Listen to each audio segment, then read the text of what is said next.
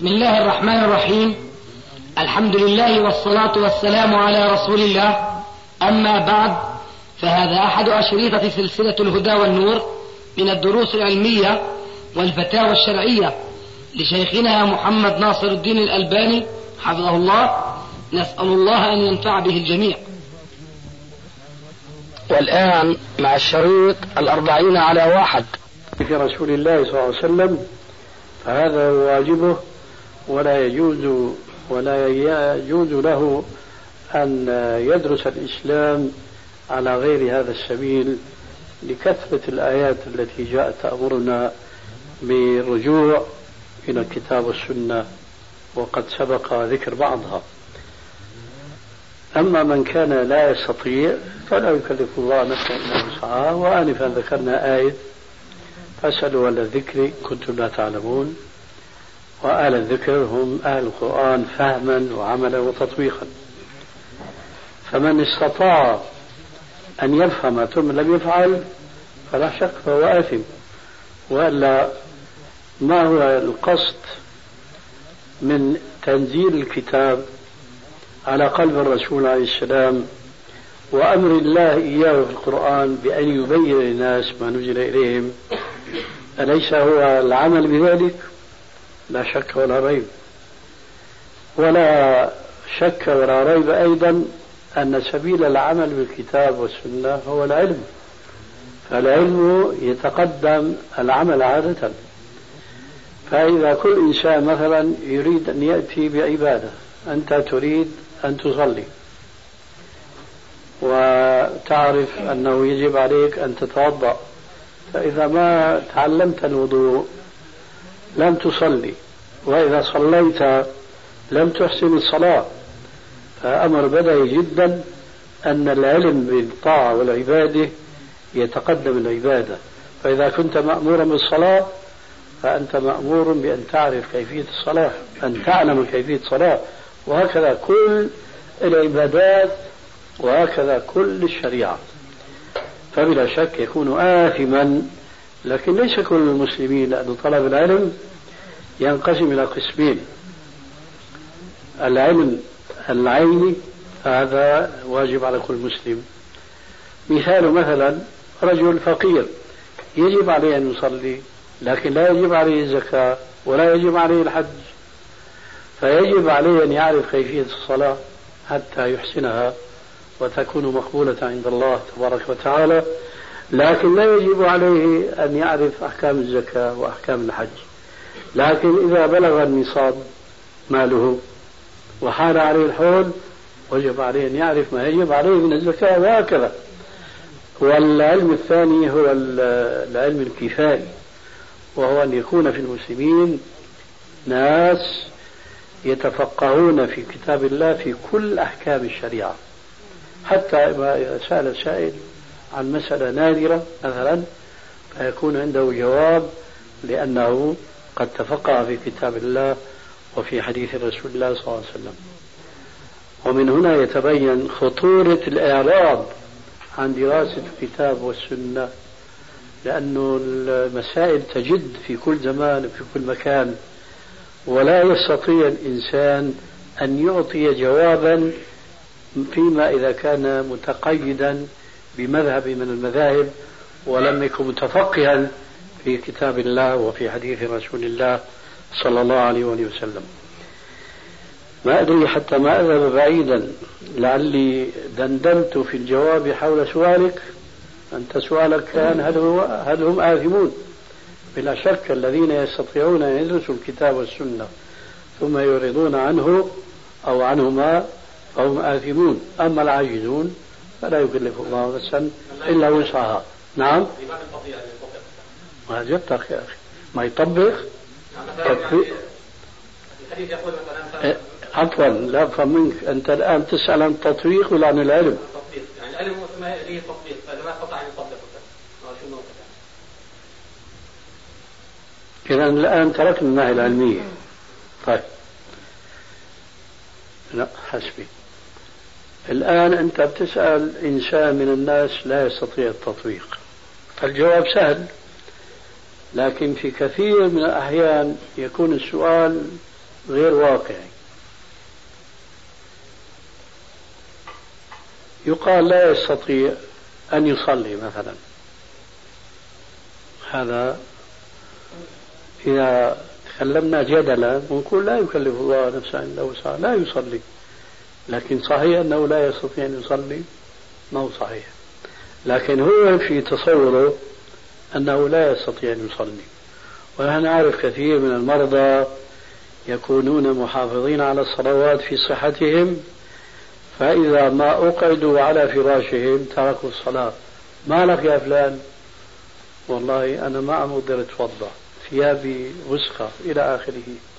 طيب صلي في حدود استطاعتك. لا يكلف الله نفسا إلا وسعها. إذا قول هذا الإنسان لا يستطيع أن يصلي غير صحيح. فأنت الآن إذا أردت صحيح تضبط هذه الناحية يجب أن تضرب المثال. ما هو الحكم الشرعي الذي تتصوره أنت أن المكلف به لا يستطيعه؟ مهما كان هذا الحكم إذا كانت الدعوة صحيحة أي تقول لا يستطيع فنقول سقط عنه الفرض لأنه لا يستطيع لكن أنا أخشى ما أخشى أنه يكون يجول في ذهنك مثال يشبه المثال الذي قدمته أنا آنفا أنه زيد من الناس لا يصلي بدعوى لا يستطيع أن يصلي. لا أنا بقول هو لا يستطيع أن يصلي لجهله. هنا بيرجع ضرورة العلم ولا هو يستطيع أن يصلي. كما جاء في الحديث الصحيح في صحيح البخاري من حديث عمران بن حسين قال كانت بي بواشير فجئت إلى النبي صلى الله عليه وسلم فقال صلي قائما. فإن لم تستطع فقاعدا.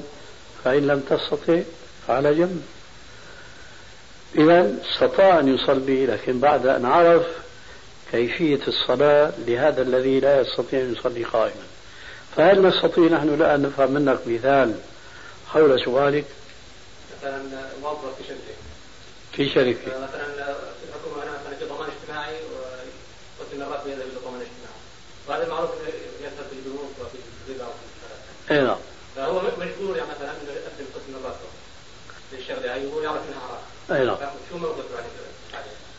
آه شفت المثال كيف بيوضح القضايا. هذا مثال مثل مثالي أنا سابقا. أنت الآن بتقول مجبور. هل هو مجبور إنه يعمل في هذه الشركة؟ ستقول بداهة لا. كل الشركات معليش.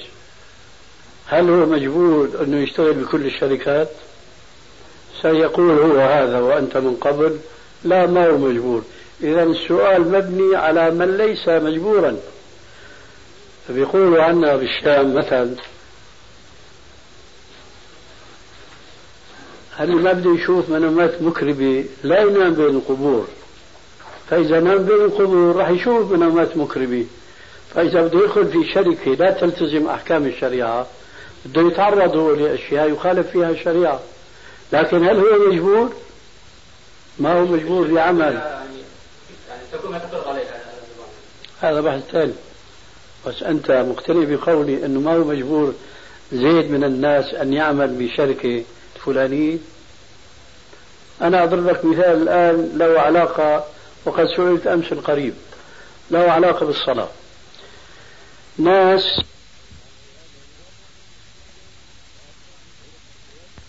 أيام الأسبوع يسمح كتر خيره يسمح أنه يصلوا الظهر مثلا حيث هم يعملون لا يسمح لهم بالذهاب إلى المسجد.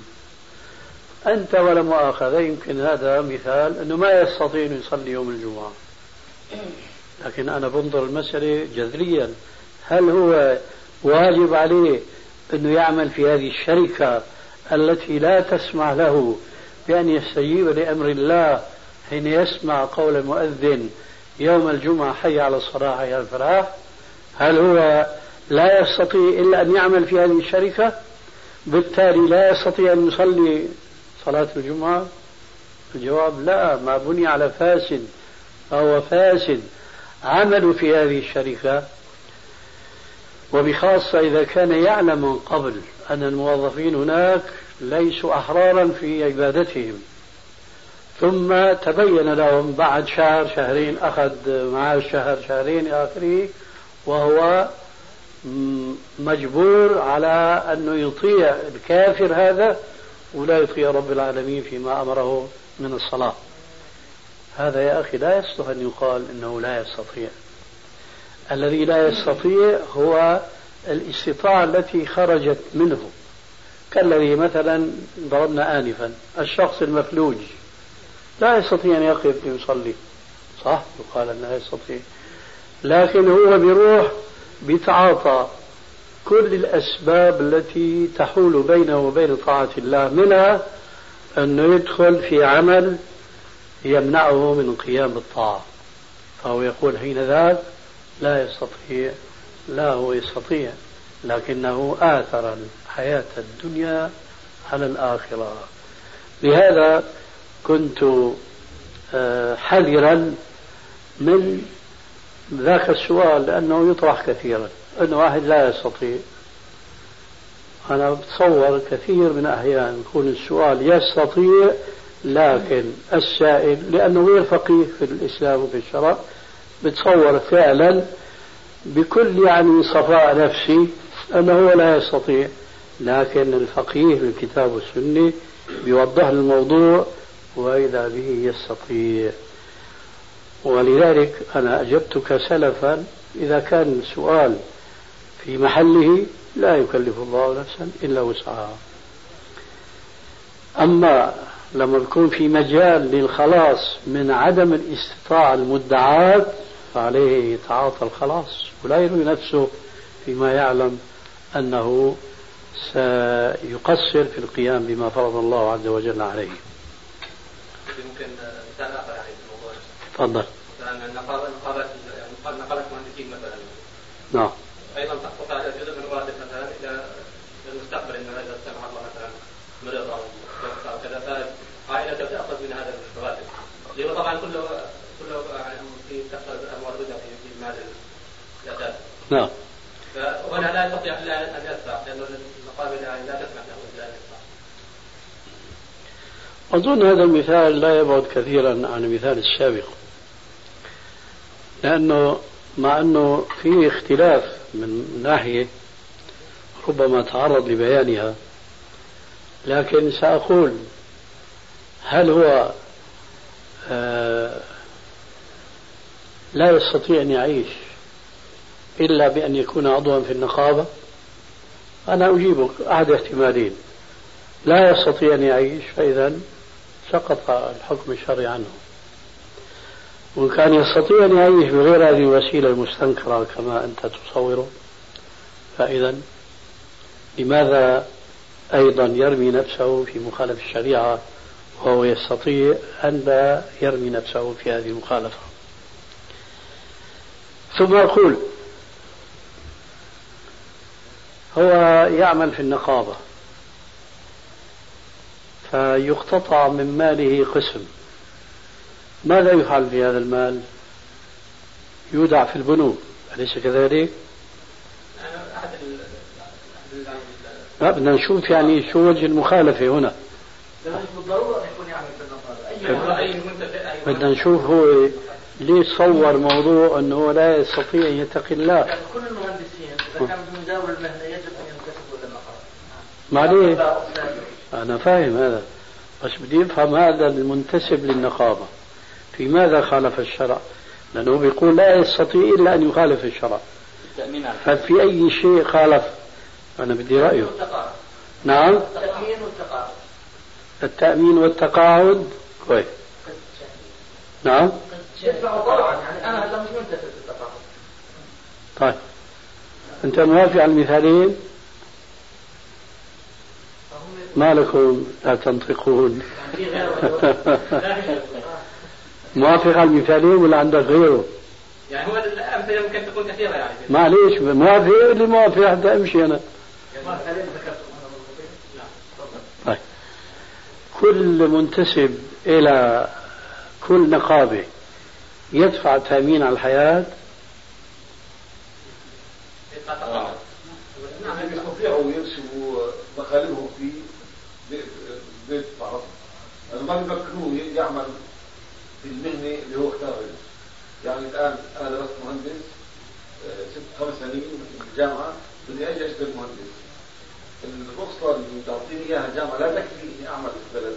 ما لم تكون آه، أكون منتسب لنقابة نقابة نقابة المهندسين لا تعطيني انتساب ما لم أكون مشتركا في صندوق تقاعد خاص يعني. هذه مقدمات. لأني أنا أنا منتسب لنقابته ولكن انت كان مصدق زي حالك أنا لا تقاعد ولا نفس. بس أنا معي شهادة بممارسه بممارسة يعني من النقابه قبل ما يدخل القانون تبع أما الآن اي مهندس جديد لا يستطيع أن يعمل ما لم يكون منتسبا لصندوق التقاعد والتأمين الاجتماعي خاص بالنقابه. نعم. فإذا بده ما بده يدخل النقابه بدنا نقول له اعمل في مجال ثاني غير الهندسه اللي أنت درستها نعم. أو إنه يلاقي له شغله ثانية يمارس فيها الهندسة بطريقة تتدخل فيها المقابل وبالتالي يشتغل مقاولا أو يعمل آه، بطريق حر أو بأي طريقة أما إنه لا في شغل هندسي ويجب ان يوقع كمهندس على أي عمل يقوم به يجب أن يكون منتسبا للنقابه وبالتالي يجب أن يكون منتسبا معلش هذا كله مفهوم. هذا المنتسب للنقابة في أي شيء يخالف الشريعة؟ لأن هذه السلاطين أموالها تذهب إلى البنوك وتعطى فوائد وهي لم تعطي قروض للمهندسين تاخذ منهم فوائد. طيب هذا الذي أنا قلته انفا انه كونها تتعامل مع البنوك فنحن نقول الآن الذي يدفع هذا المشترك في النقابة يدفع مالا معينا هل سيعود هذا المال إليه مضاعفا مثلا؟ كتأمين أو صندوق قاعد إذا وصل للسن القانوني ولو ولا في الحياة يعطى شهريا مبلغ راتب شهري. إذا أخذ ربنا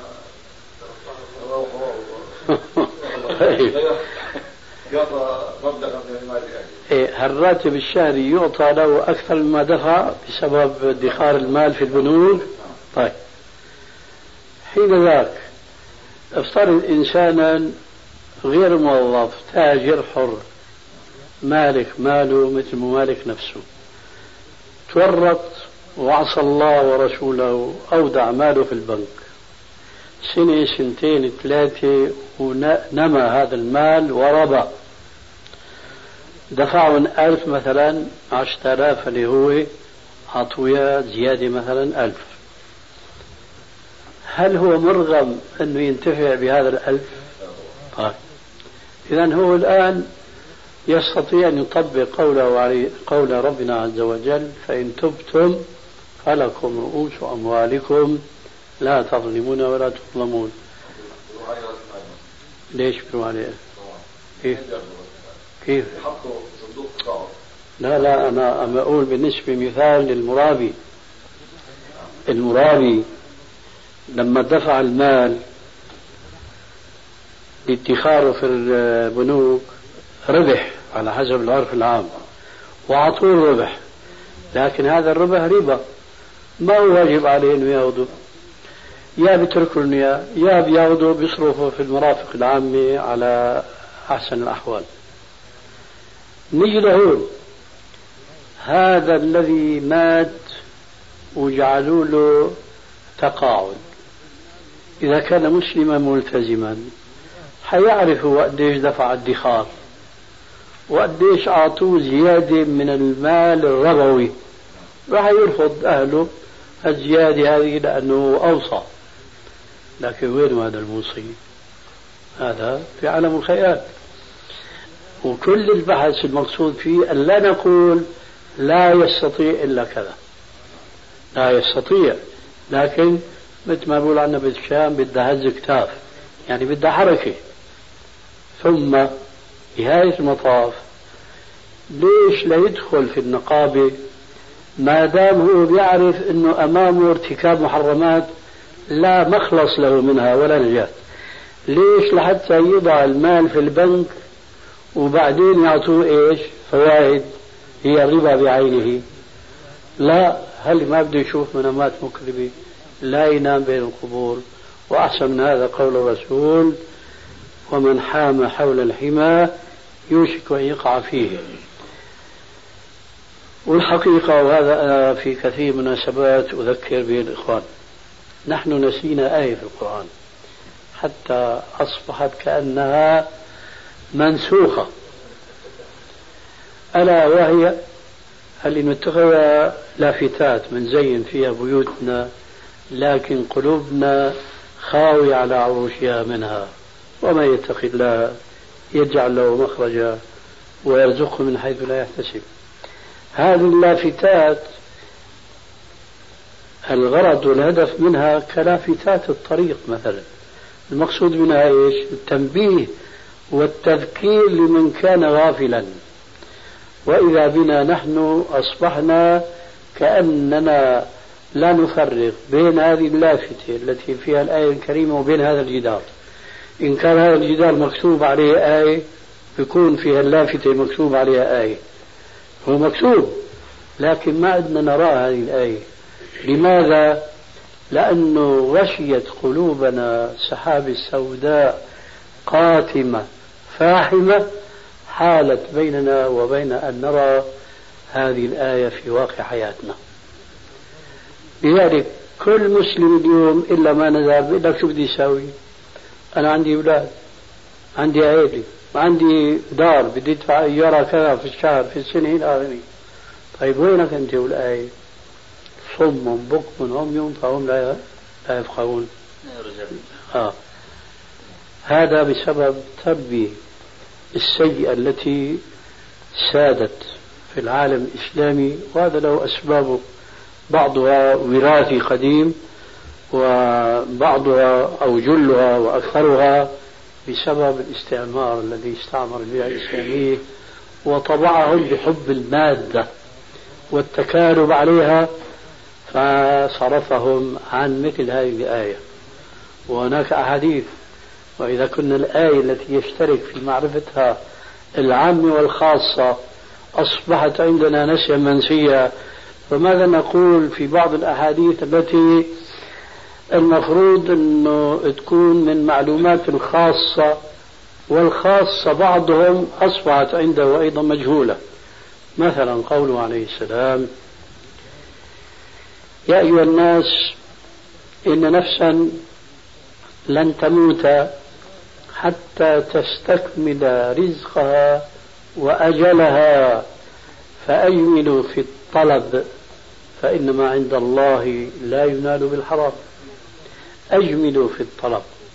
يعني أسلكوا الطريق الجميل الحسن المشروع في طلب الرزق الذي أحده الله عز وجل. نحن ما عدنا نسأل اليوم.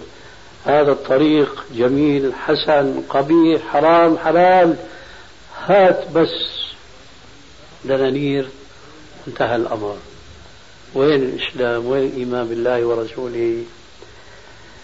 في حديث آخر بنفس المعنى إن نفسا لن تموت حتى تستكمل رزقها وأجلها.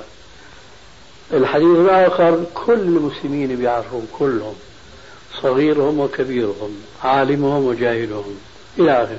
شو هو؟ بيقول لك كل واحد بيقول لك يا أخي الرزق مقسوم. والمقسوم الرزق والجنين في بطن أمه. سبحان الله هذه حقيقة شرعية. فلماذا لا نؤمن بها ونسلك السبل التي شرعها الله؟ ما دام الرزق مقسوم ونؤمن به يقينا مثل الأجل مثل الموت. ران على قلوبهم ما كانوا يكسبون. إذا تبايعتم بالعينة وأخذتم أذناب البقر ورضيتم بالزرع وتركتم الجهاد في سبيل الله سلط الله عليكم ذلا لا ينزعه عنكم حتى ترجعوا إلى دينكم. تكالب على الدنيا كما جاء في الحديث الآخر كمان معروف عند الناس جميعا ستتداعى أو ستداعى عليكم الأمم كما تداعى الأكلة إلى قصعتها. قالوا ومن قلة نحن يومئذ رسول قال لا بل أنتم يومئذ كثير. كأن الرسول بيتكلم اليوم عليه السلام. أنتم يومئذ كثير ولكنكم غثاء كغثاء السيل. ولينزعن الله الرهبة من صدور عدوكم ولا يقذفن في قلوبكم الوهن. قالوا وما الوهن يا رسول الله؟ قال حب الدنيا وكراهية الموت. فحب الدنيا هو الذي أهلكنا وهو الذي يسوغ لنا أن نستحل ما حرم الله. وليس هذا وبأدنى الحيل نحتال. ومن جملة الاحتيالات أنه بيجي الملتزم ملتزم للشرع بيسأل الشيخ الفلاني بيجوز هذا الشيء الفلاني ولا لا؟ بيقول له لا ما بيجوز. بيروح لعند الثاني والثالث والرابع حتى يحصل فتوى بالجواز. بيقول هذا خوش مفتي. وبيتمنى هذه الفتوى وهو بيعمل فيها.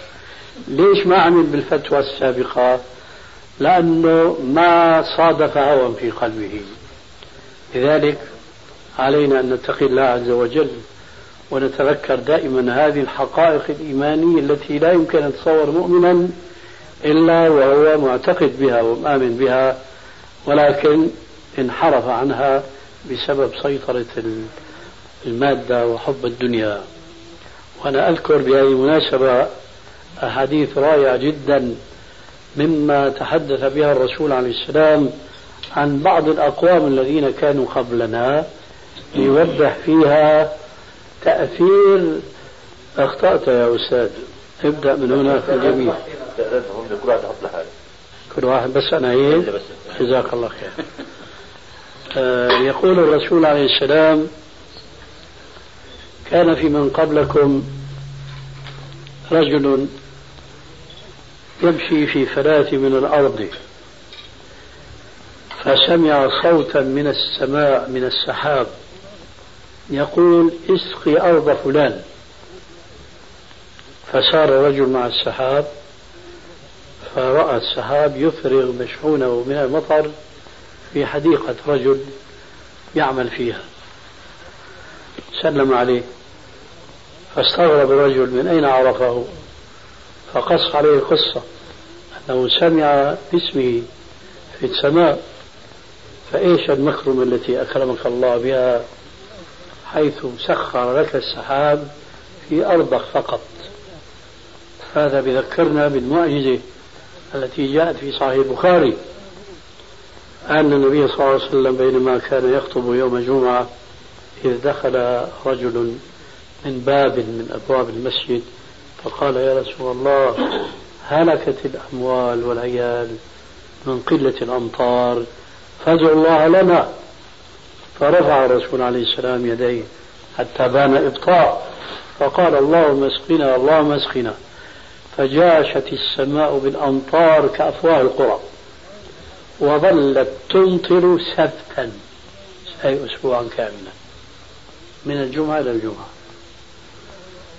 في الجمعة التالية دخل رجل هو الأول أو غيره قال يا رسول الله هلكت الأموال والعيال من كثرة الأمطار فادعوا الله لنا. قال اللهم حوالينا ولا علينا. اللهم على الآطام والآجام والضراب ومنابت الشجر. قال فانكشفت الأمطار فكانت تمطر حول المدينة وكأنما عليها جونة يعني ترس غطى كبير من الخيمات اللي بفكر الأوروبيين أنه يظللوا المدينة كلها. هذه خيمة إلهية. ربنا نصبها على المدينة حينما كثرت الأمطار. فهي تمطر والمدينة صاحي ليس فيها مطر وهنا تمطر هذه الحديقة وما حولها لا شيء. قال له بما ذاك؟ قال له لا أعلم. شأن الأتقياء الصالحين الذين لا يأمنون مكر الله. قال لا أعلم بس عندي هذه الحديقة. أستثمرها أزرعها وأحصدها ثم أجعل حصيدها ثلاثا. ثلث وأعيده إلى الأرض. بالأسباب الإلهية. ما عندنا إلا التمسك بالأسباب المادية. فنحن والكفار في هذا النوع من الأسباب سواء. فما الفرق إذا بين المسلم والكافر؟ المسلم يتفوق على الكافر بلا شك في كل شيء. من ذلك حين يسعى وراء الأخذ بالأسباب التي أمر بها لتحقيق مسببات مشروعة هو أولا يسعى تنفيذا لأمر الله. ثانيا يسعى ليحصل ما أباح الله وليس يسعى ليحصل ما حرم الله كما يفعل الكفار. ربنا عز وجل وصف الكفار من الذين أوتوا الكتاب بأنهم لا يحرمون ما حرم الله ورسوله.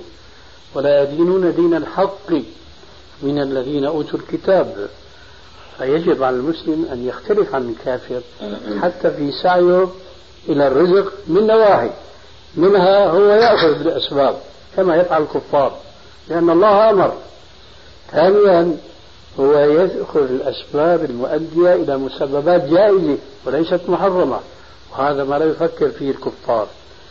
ثالثا وأخيرا يؤمن بأن الله عز وجل ربما إذا اتقاه خلق له من الأسباب ما ليست في قدرته. كما سمعتم في قصة السحاب وسقيه لأرض ذلك الرجل الذي يقوم بحق نفسه وبحق أرضه وبحق جيرانه. كذلك أذكر بالمناسبة حديثا في صحيح البخاري أن رجلا ممن قبلنا غني جاءه رجل يستقرض منه مئة دينار. فقال له هات الكفيل. قال الله الكفيل. قال هات الشهيد. قال الله الشهيد. هاي بيسموها عنا بالشام دروشة. شوف الله الله وينك أنت والله؟ ما عنده غير هيك. الله الكفيل والله الشهيد. فنقده مئة دينار. توكل على الله وترك الأخذ بالأسباب لأنه ما في سبيل إليها. ثم ثم انطلق الرجل يضرب في البحر بالمئة دينار على أمل أن يوفي ما عليه عند حلول الأجل. فلما حل الأجل وجد نفسه لا يستطيع أن يعود إلى البلد. وأن يفي بالوعد. فماذا فعل؟ فعل شيئا كمان دروشي متناهي. أخذ خشبة فنقرها حفرها ودك فيها 100 دينار مثل ما بندك البارودة في الجفت أو ما شابه ذلك. وحصرها حصبا وجاء إلى ساحل البحر. قال يا رب أنت كنت الكفيل وأنت كنت الشهيد.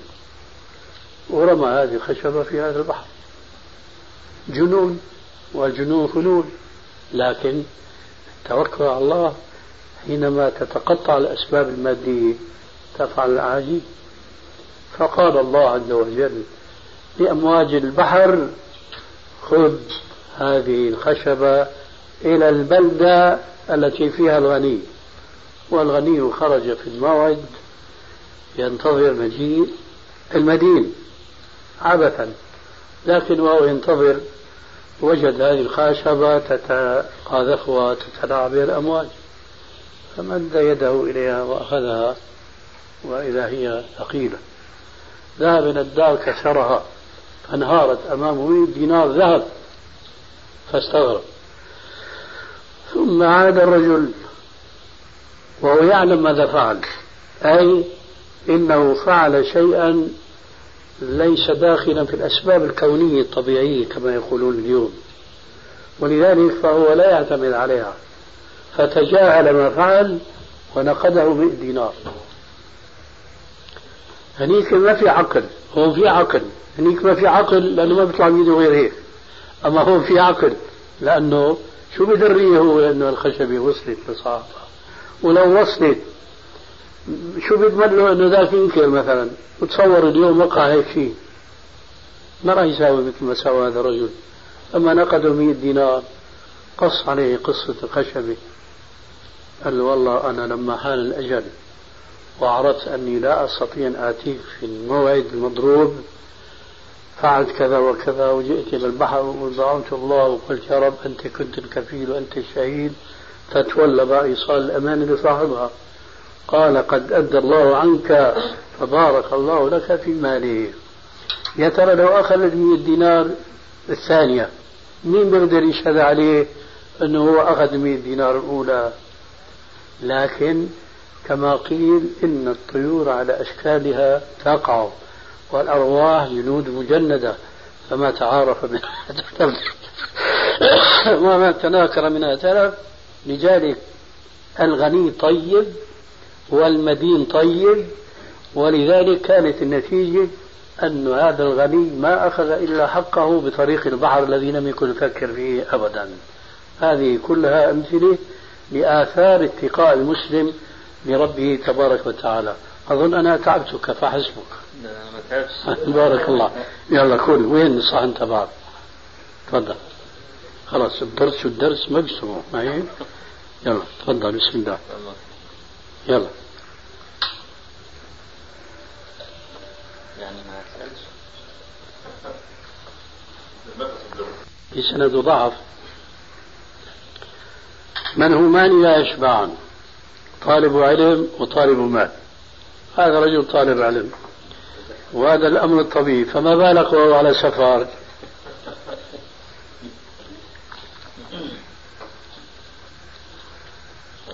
كل الآن. الامتثال خير من من الأكل. الامتثال هو الأدب. طب أنا قلت سؤالا وتفكر يعني وتجبنا بعد الأكل. تفضل. هل صح حديث سلمان الفارسي رضي الله عنه دخل رجل الجنة في ذباب ودخل رجل النار في ذباب. يجوز الجواب مع الأكل؟ ما صح. الصحيح الوقف على سلمان الفارسي. طب هنا بعض الشباب عندنا في مصر نشر نشر رسالة لا أدري لعلها وصلتكم. هو الجواب المفيد عن حكم جهل التوحيد. وصلت؟ إي نعم. ما صنع شيئا. ما صنع شيء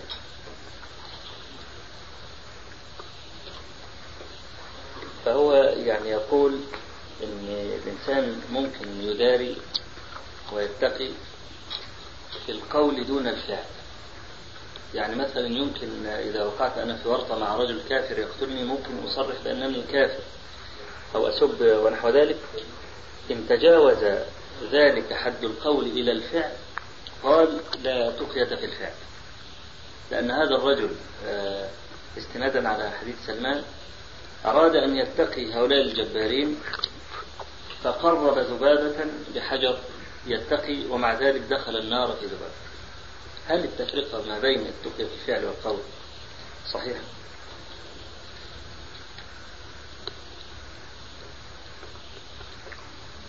نترك أولا ما بني على فاسد فهو فاسد فهو بناه على هذا الحديث وهو حديث موقوف وفي الغالب هو من الإسرائيليات ما دام أنه يتحدث ما كان قبل الإسلام ثانيا القول فعل وتفريقه بين الفعل والقول غير وارد. القول فعل. ولذلك قال عليه السلام في الحديث الصحيح إن الله تجاوز لي عن أمتي ما حدثت به أنفسها ما لم تتكلم أو تعمل به. ولعل هذا الأخ فيما أظن لا يخفى عليه آه، قول الإمام ابن تيمية رحمه الله أن القلب له فعل. ولذلك الإيمان يزيد وينقص. الإيمان الذي وقر في القلب قابل للزيادة لأن هذا الإيمان يتقوى. له فعل يليق به يتقوى بما ينهض به جوارح هذا القلب. فتفريق بين القول وبين الفعل هذا كتفريق بين الجزء والكل. فالقول هو فعل لأنه حينما يتكلم يتحرك اللسان مثلا. فحركة اللسان وما وما يكون معه عادة حتى يخرج الكلام كل هذا فعل.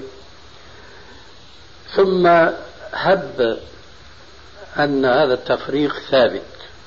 وليس له على ذلك دليل. لكن ما الذي جعل القول في سبيل التخلص من كفر من ظلم الظالم الكافر يجوز له أن يتكلم بكلمة الكفر؟ وحرم الفعل والعلة واحدة. اعتقادي لا يستطيع أن يأتي بنص من كتاب الله أو حديث رسول الله حتى نقول المسألة تتطلب التسليم.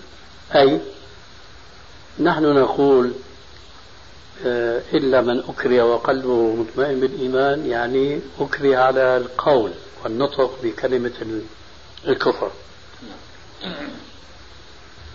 في زعم هذا الرجل. لكن الفعل لا يجوز. فمن فعل كفرا خوفا من القتل مثلا فهذا كافر. لا يستطيع أن يأتي دليل على هذا لا سيما والعلة واحدة. الذي أباح له القول بكلمة الفخر خلاصا من القتل مثلا والظلم لا يبعد عادة أن يبيح له شيئا من الفعل كالسجود مثلا للصنم إذا أجبروه فهذا ليس هناك ما يدل على أنه كفر أولا من حيث اللغة لأن الكفر هو جحد الإيمان بعد أن عرفه. أما أن يقول الآب والابن والروح القدس إله واحد خوفا من أن يقتلوه هذا يجوز. وأنه إذا سجد لمريم هكذا هذا لا يجوز بل يكفر ويخرج من الملة وهو لا يزال قلبه مطمئنا بالإيمان. الحقيقة أن أخواننا هناك في مصر بعضهم يعني ناشئون في سبيل طلب العلم لكنهم متسرعون ولا يقدرون حق التخصص في العلم والتمكن منه مع الزمن فيظنون أن العلم من السهولة بحيث أنه ظرف سنة سنتين يستطيع أن يقول وأن يفهم ويستنبط ما لم يسبقه أحد من أهل العلم والدين. إذا باختصار الجواب القول فعل ولا يمكن تصور قول بدون فعل منه. ثانيا ليس هناك دليل من حيث التفريق بين أنه يجوز التكلم بكلمة فكر للخلاص من الظلم والقتل ولا يجوز أن يفعل فعل الكفر لنفس العلة. لا دليل على هذا بل الآية السابقة إلا من أكره وقلبه مطمئن بالإيمان بعمومها شامل على أن يفعل أو أن يقول شيئا للخلاص من الكفر. طيب يا شيخنا هل تستحضر يعني الآن واقعة فعل فعلها رجل ولم يكفر بها الآن يعني ولم إيش؟ يعني رجل فعل فعلا. يعني ظاهره كفر ولم يذكر بكفره من الصحابة أو في زمن الرسول صلى الله عليه وسلم أو كده حاطب بن بلتع ماذا فعل؟ قال أم فعل؟ فعل طيب فعله ما هو عندهم؟ هو الفعل فعل حاطب ظاهره كفر. طيب. ولذلك هم عمر بماذا؟ بقطع عنق دعني أقطع رأس هذا المنافق. لكن وما يدريك لعل الله اطلع على أهل بدر فقال اعملوا ما شئتم فقد غفرت لكم. فالحقيقة أن التفريق هذا أنا أعتقد أن هذا ليس سلفيا الذي يقول هذا الكلام. هو من جماعة أوقف التبين. آه. وهذا أنا ما أعرف من قبل لكن من دراستي لرسالته هذا ليس سلفيا وهو يجب أن يبلغ الدعوة السلفية. والتي من آه، ثمرتها أن لا يتجرأ المسلم أن يقول ما لم يقله السلف. لأنهم كانوا أطهر قلوبا منا وأسمى أفهاما و يعني أرغب في العمل الصالح ونحو ذلك من الصفات التي قد لا تتوفر في الصالحين منا في آخر الزمان. ونسأل الله عز وجل أن يلهمنا الوقوف مع كتاب الله وحديث رسول الله وعلى منهج السلف الصالح. وكل من حاد عن منهج السلف الصالح لو دعا إلى الكتاب والسنة فهو في ضلال مبين. لأن الكتاب والسنة له وجوه. كل واحد يفسر القرآن والسنة حسب ما يرى بعقله أو بهواه وكيفه. لكن حينما يلتزم تفسير السلف للأسباب التي ألمحنا إليها يكون ذلك ضمانا له أن يأخذ يمينه أو يساره مثل ما جاء في قصة ابن مسعود مع أصحاب الحلقات. جاء أبو موسى الأشعري يوما إلى دار ابن مسعود صباح يوم فوجد الناس ينتظرونه.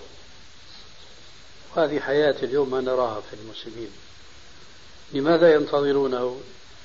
يهتبلون فرصة الذهاب معه إلى المسجد لعل الواحد منهم يكسب له فائدة علمية إما بيسمعها من هذا الإمام أو يوجه إليه سؤال فيجيب فيستفيد أو هو بيسأل. اليوم إذا ما ألقمتهم العلم فهم بعيدون عنك. إذا ما العالم نفسه سعى لتلقيم الناس العلم ما حدا راح يجي عنده.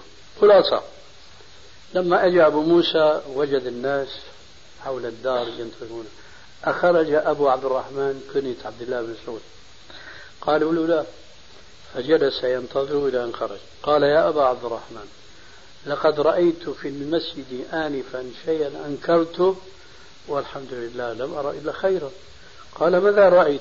قال إن عشت فستراه. رأيت أناسا حلقا حلقا. وفي وسط كل حلقة رجل يقول لمن حوله سبحوا كذا احمدوا كذا كبروا كذا عدد. وأمام كل رجل منهم حصى يعد به التسبيح والتكبير والتحميد. قال ابن مسعود أفلا أنكرت عليهم؟ قال لا انتظار أمرك أو انتظار رأيك. قال أفلا أمرتهم؟ أن يعدوا سيئاتهم وضمنت لهم ألا يضيع من حسناتهم شيء ثم دخل الدار وخرج متقنعا. وذهب إلى المسجد حتى رأى ما وصف له فكشف عن وجه اللثام وقال ويحكم ما هذا الذي تصنعون؟ أنا عبد الله بن مسعود صحابي رسول الله صلى الله عليه وسلم. قال والله يا أبا عبد الرحمن حصى يعني شغلة ما شيء حصى نعد به التسبيح والتكبير والتحميد. قال عدوا سيئاتكم وأنا الضامن لكم ألا يضيع من حسناتكم شيء. ويحكم ما أسرع هلكتكم. هذه ثيابه صلى الله عليه وآله وسلم لم تبلى وهذه آنيته لم تكسر والذي نفسي بيده أئنكم هنا الشاهد أئنكم لأهدى من أمة محمد صلى الله عليه وآله وسلم أو إنكم متمسكون بذنب ضلالة. واحدة من تنتين. لا ثالث لهما. إما أنكم أهدى من أصحاب الرسول أمة محمد أصحاب الرسول أو الثاني وهي بلا شك. إنكم متمسكون بذنب ضلالة. قالوا وحق ما قالوا لكن الفساد من الرؤوس من مشايخ الطرق والحلقات. قالوا والله يا عبد الرحمن ما أردنا إلا الخير. هذه نوايا الطرقيين والصوفيين نوايا طيبة لكن خرجوا عن الطريق. بتوجيه الرؤوس الفاسدة المستثمرة المستغلة. قالوا والله يا أبا عبد الرحمن ما أردنا إلا الخير. قال وكم من مريد للخير لا يصيبه. كم من مريد للخير لا يصيبه. ليه؟ إن محمدا صلى الله عليه وآله وسلم حدثنا. إن أقواما يقرؤون القرآن لا يجاوز حناجرهم. تملقلق اللسان لا يدخل إلى الجنان. يمرقون من الدين كما يمرق السهم من الرمية. يقرؤون القرآن لا يجاوز حناجرهم. يمرقون من الدين كما يمرق السهم من الرمية. قال راوي القصة فلقد رأينا أولئك الأقوام يقاتلوننا يوم النهروان. أي انقلبوا إلى خوارج. خرجوا على الخليفة الراشد علي بن أبي طالب فاستأصل شافتهم. مع أنهم كان لهم دوي في الليل من كثرة قراءة القرآن وقيام الليل إلى آخره. وقد أشار الرسول عليه السلام إلى هذه الحقيقة. كما جاء في صحيح البخاري من حديث أبي سعيد الخدري رضي الله عنه أن النبي صلى الله عليه وسلم قسم يوما مالا على الناس فقال أحد الحاضرين هذه قسمة آه، ما أريد بها وجه الله اعدل يا محمد. قال ويحك فمن يعدل إن لم أكن أعدل. ثم التفت إلى الصحابة وقال إنه سيخرج من ضئضئ هذا يعني من أصله وذريته أقوام يحقر أحدكم صلاته مع صلاتهم وصيامه مع صيامهم وعبادته مع عبادتهم يمرقون من الدين كما يمرق السهم من الرمية هؤلاء الخوارج لما علي رضي الله عنه دعاهم قالوا بالنسبة للحكم بين المسلمين دعاهم إلى أن يخضعوا للحكم قالوا لا حكم إلا لله. كيف لا حكم إلا لله وفي هناك صلة خير وإن طائفتان من المؤمنين فأصلحوا بينهما. فأنكروا أحكاما شرعية. بسبب إيش؟ ركوبهم لعقولهم. فضلوا مع كثرة عبادتهم وصيامهم. فما أغنى ذلك عنهم شيئا.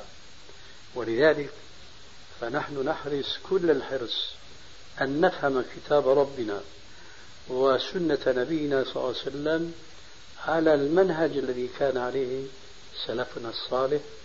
لا نزيد عليهم بل سننقص عنهم ودونهم لأننا لا نستطيع أن نصول صولتهم. هم أعبد منا وأتقى منا. فنحن إذا يعني كما قيل فتشبهوا إن لم تكونوا مثلهم إن التشبه بالكرام فلاح. إذا استطعنا نتشبه فيهم فالحمد لله. أما نزيد عليهم في الطاعة والعبادة هذا أمر مستحيل. فنسأل الله عز وجل أن يوفقنا لاتباع خير سلف كانوا بعد محمد صلى الله عليه وسلم. يصوم يوم الجمعة مش بالسبت الآن لو واحد أراد أن يصوم الجمعة ويصوم على السبت. لا ما يصوم بعد ما جاء هذا الحديث الحاضر المانع. لكن أنا أقول لك أنه لم يكن الحديث في صيام يوم السبت. الصيام يوم السبت جاء عرضا وإنما كان البحث في صيام يوم الجمعة. لما قال الرسول عليه السلام لا صمت يوم الخميس؟ قالت لا. طيب تريدين أن تصومي يوم السبت؟ قالت لا. قال فأفطري. فالقصد كان منصبا على النهي عن صوم يوم الجمعة.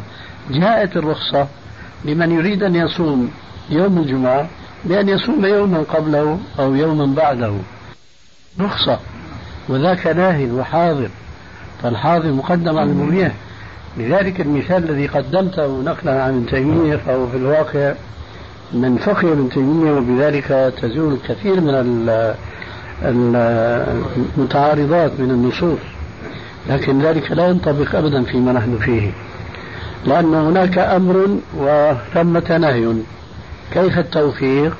ينظر أي النصين العامين كان ضعف عمومه سلط النص العام الذي لم يضعف عمومه على النص الذي ضعف عمومه. فأمر ونهي. هنا لا يوجد شيء من ذلك إطلاقا. هنا حاضر ومبيح. لذلك كان جوابنا سابقا ما ذكرناه آنفا. تفضل. نعم. تفضل. الآن آه، ما رأيك بقول أو ماذا صحة قول من يقول أنهم عندما سألوا زوجه صلى الله عليه وسلم إنما أرادوا أن يقتدوا به. إيش سألوا؟ آه، عن صيام الرسول صلى الله عليه وسلم. نعم. يقول أحد. فإيش مدى صحة هذا الكلام أو الرد على هذا الكلام؟ إيش الفرق يعني؟ سواء سألوا أو ما سألوا. الرسول, الرسول عليه السلام لما بيفعل شيء فسواء جاء السؤال عنه أو لا يصبح شريعة. فإذا سأل سائل عن هذا الذي فعله الرسول يعني مسألة تقوى ما تقوى. تبقى كما فعل الرسول عليه السلام. وأظن أنك تعني من هذا السؤال كأن السائلين يتصور هذا الذي أنت تنقل عنه أنه كان على علم بقول عليه السلام لا تصوموا يوم السبت إلا فيما افترض عليكم. ومن أين هذا؟ هذا مجرد خيال ومجرد محاولة الخلاص من صراحة الحديث إلا فيما افترض عليكم. تفضل. رجل وقف بعرفة وطاف طواف الإفاضة قبل أن يرمي فما الدليل على ذلك؟ في حديث أظن ذكرته في حديث النبي لأنه طاف قبل أن يرمي فقال له لا حرج. غيره. تفضل.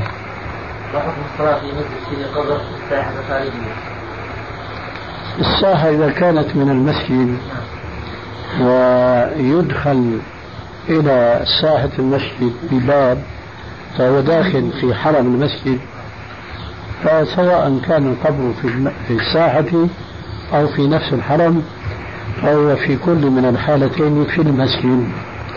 والأحاديث التي جاءت في النهي عن اتخاذ قبور مساجد وعن بناء المساجد على القبور هذه النصوص كلها تشمل المسجد الذي فيه قبر سواء كان داخل الحرم أو خارج الحرم. فلا يجوز. نعم. في شيء عندكم؟ تفضل يوجد بعض الشباب الذين كان ينتمي إلى جماعة من الجماعات هذه المسمات التكفير وتزوج حتى النساء والان هذا طبعا تزوجها بدون ولي والان تاب على ما كان عليه فيسال ما الحكم في الحياة الزوجيه الان التوبه هي ما قبلها ام الاخذ لماذا تزوجها بغير ولي لعله كان يعتقد أن الولي كافر. نعم.